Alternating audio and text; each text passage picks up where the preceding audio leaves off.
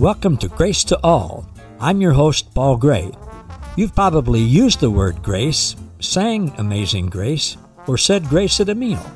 But did you know that God's grace is way better than we can even imagine? And that you and all people already have an abundant supply of God's unlimited, amazing grace? Today, we're going to hear the truth about God's amazing grace to all people. So, sit back, relax, and prepare to be inspired and awakened to the amazing treasures that you already possess. This is truth that you can handle.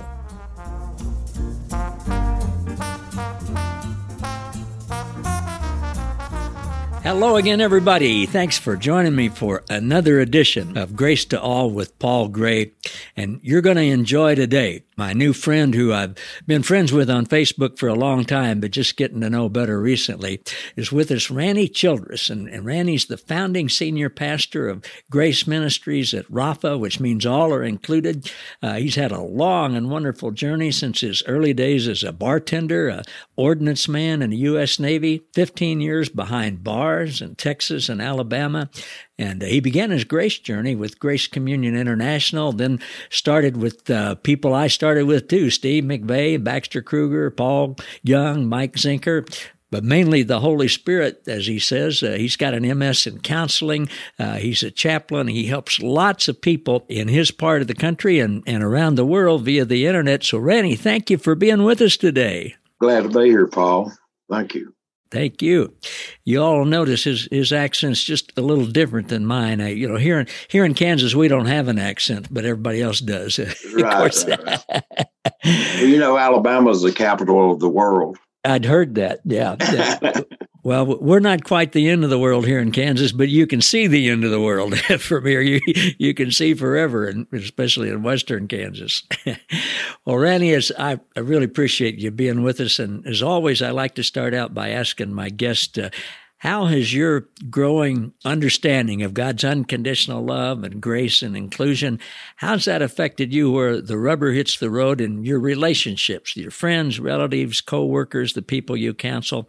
How's it made a difference there? Well, Paul, it's changed uh, completely the way I minister, the way I worked as a substance abuse counselor. It changed the way I work as a chaplain and a pastor it changed my relationship with my wife and everyone that I come in contact with. I came out of a you know pretty rough background, straight into real legalistic type religious movements, and uh, I thought at the time that's what I needed. And you know, I've been with groups that thought we were the only ones, we're the only ones that had that had it, and everybody else would maybe maybe get it later. But uh, it's changed everything it has for all of us, and we'll get into that a little more deeper. I talk about the thinking we're the only group that had it. My daughter and her husband live in uh, North Augusta, but they work in Augusta.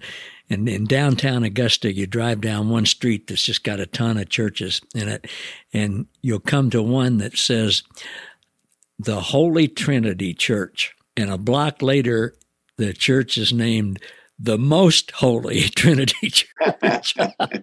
just a little bit more holy. Yeah, just a little bit more holy. And uh, boy, I'm glad that those places is, is, like you said when you started in a, a legalistic thing. I, I think the Lord orchestrates those for just what we need at that time in our life. What was it like in your life when you were behind bars, when you got first started really listening to the Lord. Do I remember that right? And and uh, the yeah, organization. Well, yeah, I, I, did a lot of time. I, I, mean, I did a lot of awful things when I was young. You know, it took me a long time to realize that I was even forgiven for those type of things. But when I was incarcerated, you know, I had been incarcerated for probably five or six years. And I was still basically doing some of the same stuff I did on the streets as far as, you know, getting high when I could and misbehaving and violating all the prison rules and all that. But something just started changing in me. I, I started realizing, look, I was too afraid to kill myself.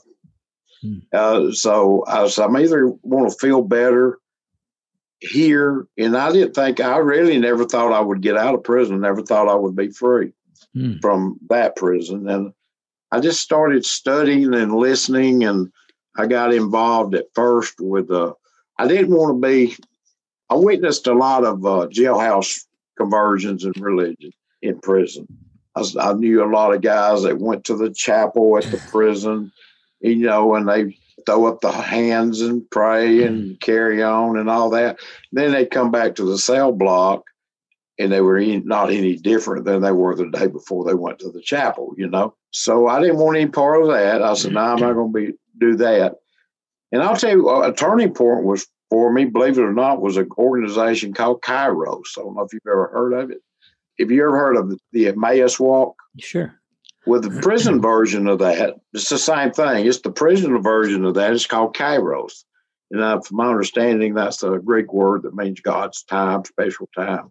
Anyway, they volunteers came in, and they'd had several of those. They'd have one like one a year there at the prison, and I never would go because the guy said, "Well, they got plenty of cookies and drinks, and you get they really they isolate us up in the visiting room or whatever, and those folks come in and you know it's fun, you know." And I said, "Well, I'm not going for the cookies. I'm no, I don't care." And uh, finally, a guy I had got involved with a substance abuse program there, and that's part of my story too that we'll talk about. He asked me to go with him. He said, "I'll go if you'll go." So we went, and I guess the biggest part of that that was it impressed me. They were people, they were men from every kind of denomination you could think of, from Catholic all the way down to charismatic.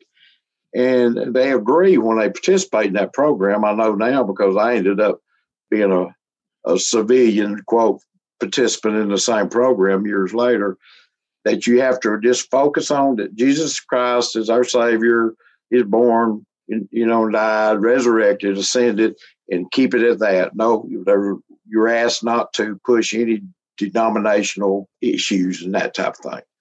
So I was really impressed with it, and I really did experience through those men, regardless of what denominations they came from, they expressed some unconditional love to us guys. They didn't look at us and label us by whatever kind of crime we were in prison for or anything like that and they just were really nice to me. And that just impressed me so much that it motivated me to start kind of getting back into the Bible because I grew up around church. I was afraid of it a little bit because I grew up around Pentecostal holiness, they call it here in Alabama. And I, I equated getting involved with church or religion as not having any fun. So I was like, no, I'm not going to do that. It kind of scared me because they did all that speaking in tongues stuff and all that. So I said, I'm going to go have fun. You know, and I had so much fun, it put me in prison and almost mm-hmm. killed me several times. So that was really fun. but, you know what, uh, it was that kind of fun. Yeah. But it, it just led me to, through that Kairos experience, led me to get more involved. And somebody threw a magazine down on my bunk one day. And it was the plain truth from the old Worldwide Church of God. Mm-hmm.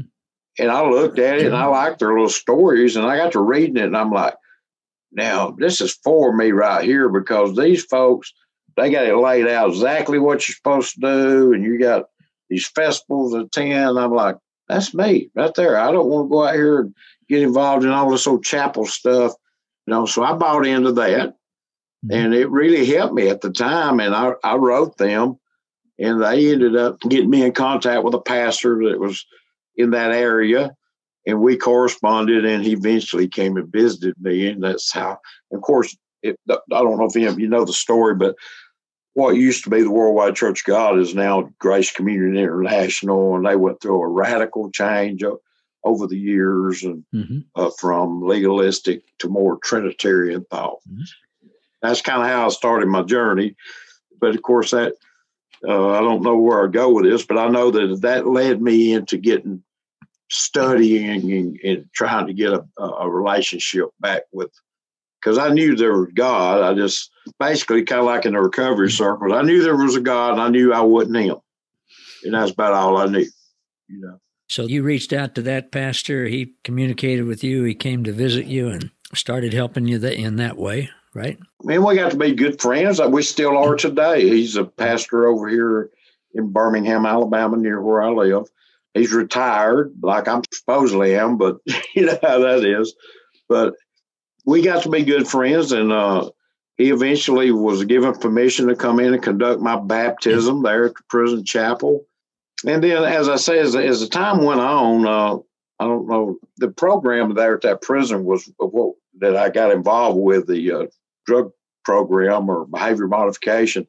It was called a therapeutic community. And it was like they had chosen for, you know, now look back and I know things are not really coincidences. They chose that prison as an experiment for the first one in the country, in the nation, to uh, place that type of program in a maximum security prison and uh, to cater to men like me who possibly would never get out. And they wanted to see how it would work. And it was sanctioned by the Department of Corrections and uh, the state. And I, I remember one time looking out my cell and I saw these guys with suits and they're like unusual. And one of them was a former U.S. Senator, Howell Heflin. He's dead now. He's one of those old time Southern senators from Alabama. But he had been involved in getting, I guess, the grant money to do this. And somebody told me, they said they're going to start a program here that's going to be a something unusual. Do you want to be a part of it? And I'm like, no. And they didn't choose me to start with. They chose a core group of guys, and I wasn't one of them, tell you that. But uh, my buddy, they chose my buddy, and I'm like, dang, I, you know, we had uh, hung out together and we kind of looked out for one another. And I knew him from home too. We were from the same hometown. He said, "Well, why don't you see if they'll let you in too, and then we both can go over there." So we did. We went up, talked to the people in charge of it, and they said they kind of hesitant, but they allowed me. They said, "Okay, we'll let you come in and be the core group."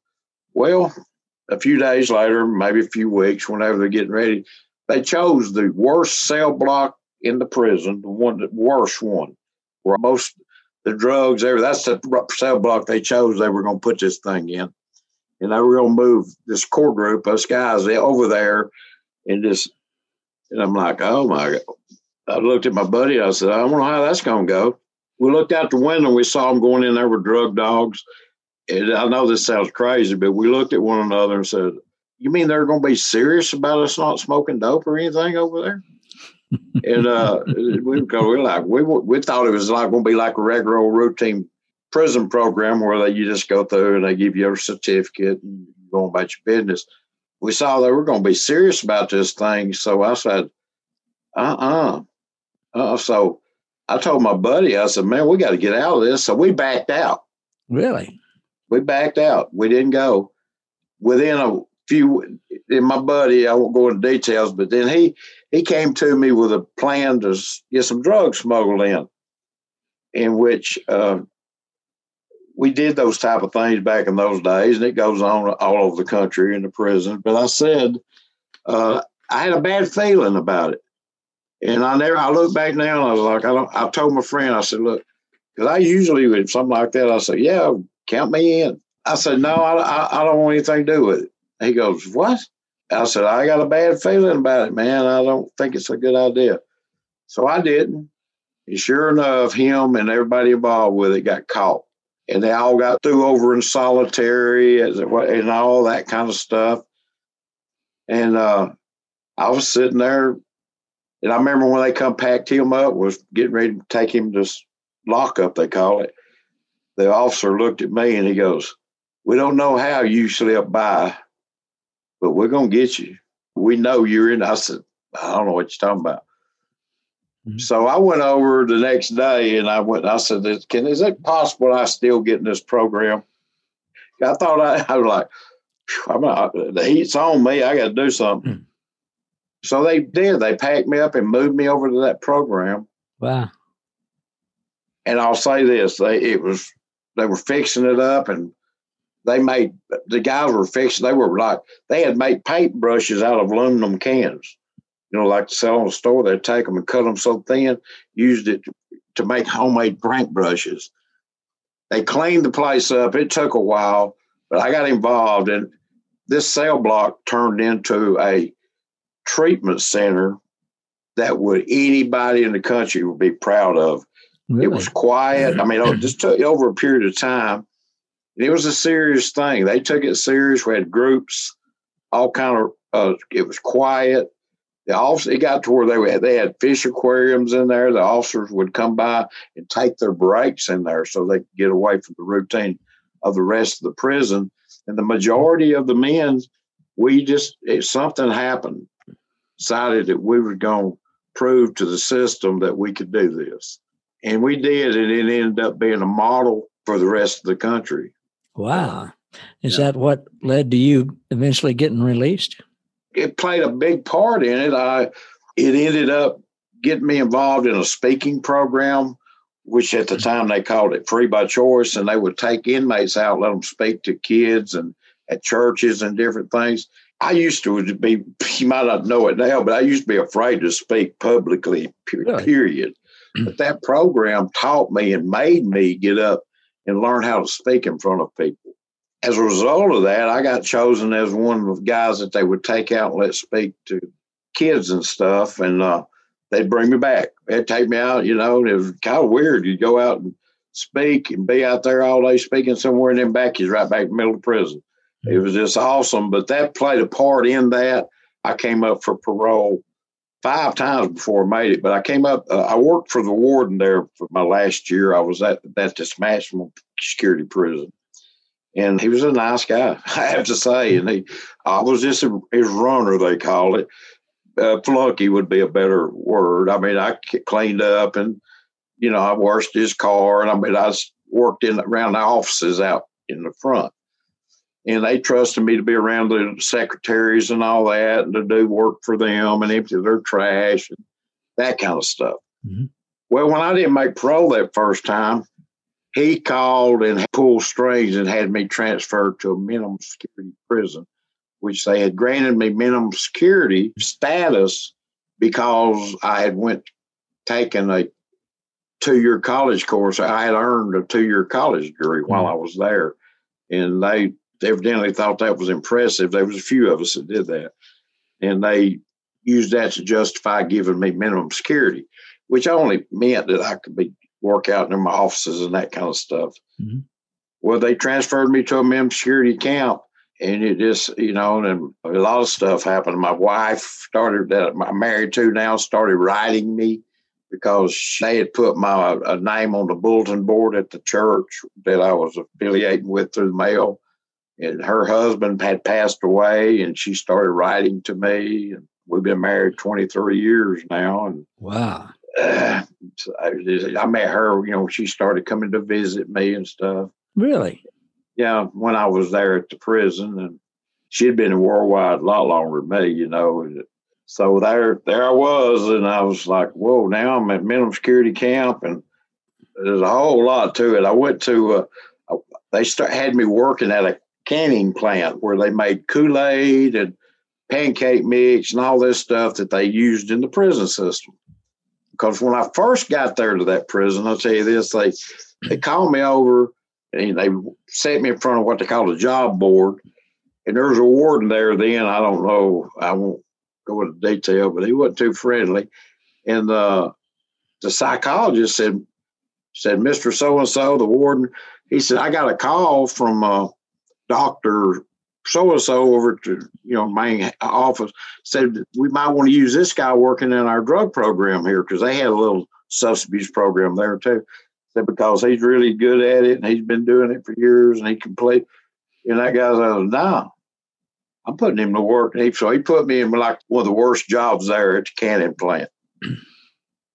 I just smiled and went on. I'd come in every evening covered in Kool Aid powder and you know and I worked really hard. And the man that ran that plant was a civilian. He would he worked for the Department of Correction, but he was not security. He was a civilian. And he got talking to me, and I just chatted with him and talked. And he brought everybody to lunch one day, and we were all the other inmates that had been working there a long time. They said, "We don't know what's happened to that guy." Said he has never been friendly to us. They said, but since you started working here, all of a sudden he's bringing us lunch and being nice to us. And then one day he kept, he'd asked me about, he kept asking me about most things. And after a couple of months, he said, come here. He loaded me up in his pickup truck and drove me back down to the little prison, which was a few miles down the road. and took me in. He says, Hey, and I thought, maybe I've done something wrong. He took me in the job board office and said, Y'all need to keep this guy here. I don't want him back at the canning plant anymore. They go, What did he do? He said, Well, he didn't do anything but the best job that anybody's ever done since I've had anybody out there. He said, He's got a better attitude than anybody that I've met in a long time. And he said, What y'all need to do is turn him loose and let him go home. He said, Because I don't want him down there. He said, He don't need to be down there doing that. He needs to be up here teaching classes or something. And so they just sat there and looked at me and they said, Okay, we're going to put you in the substance abuse program. so I started running that substance abuse program I the, the civilian man that ran it, he turned it over to me and I ran it. Wow. I taught the classes, I kept the notes, I did all that. Wow.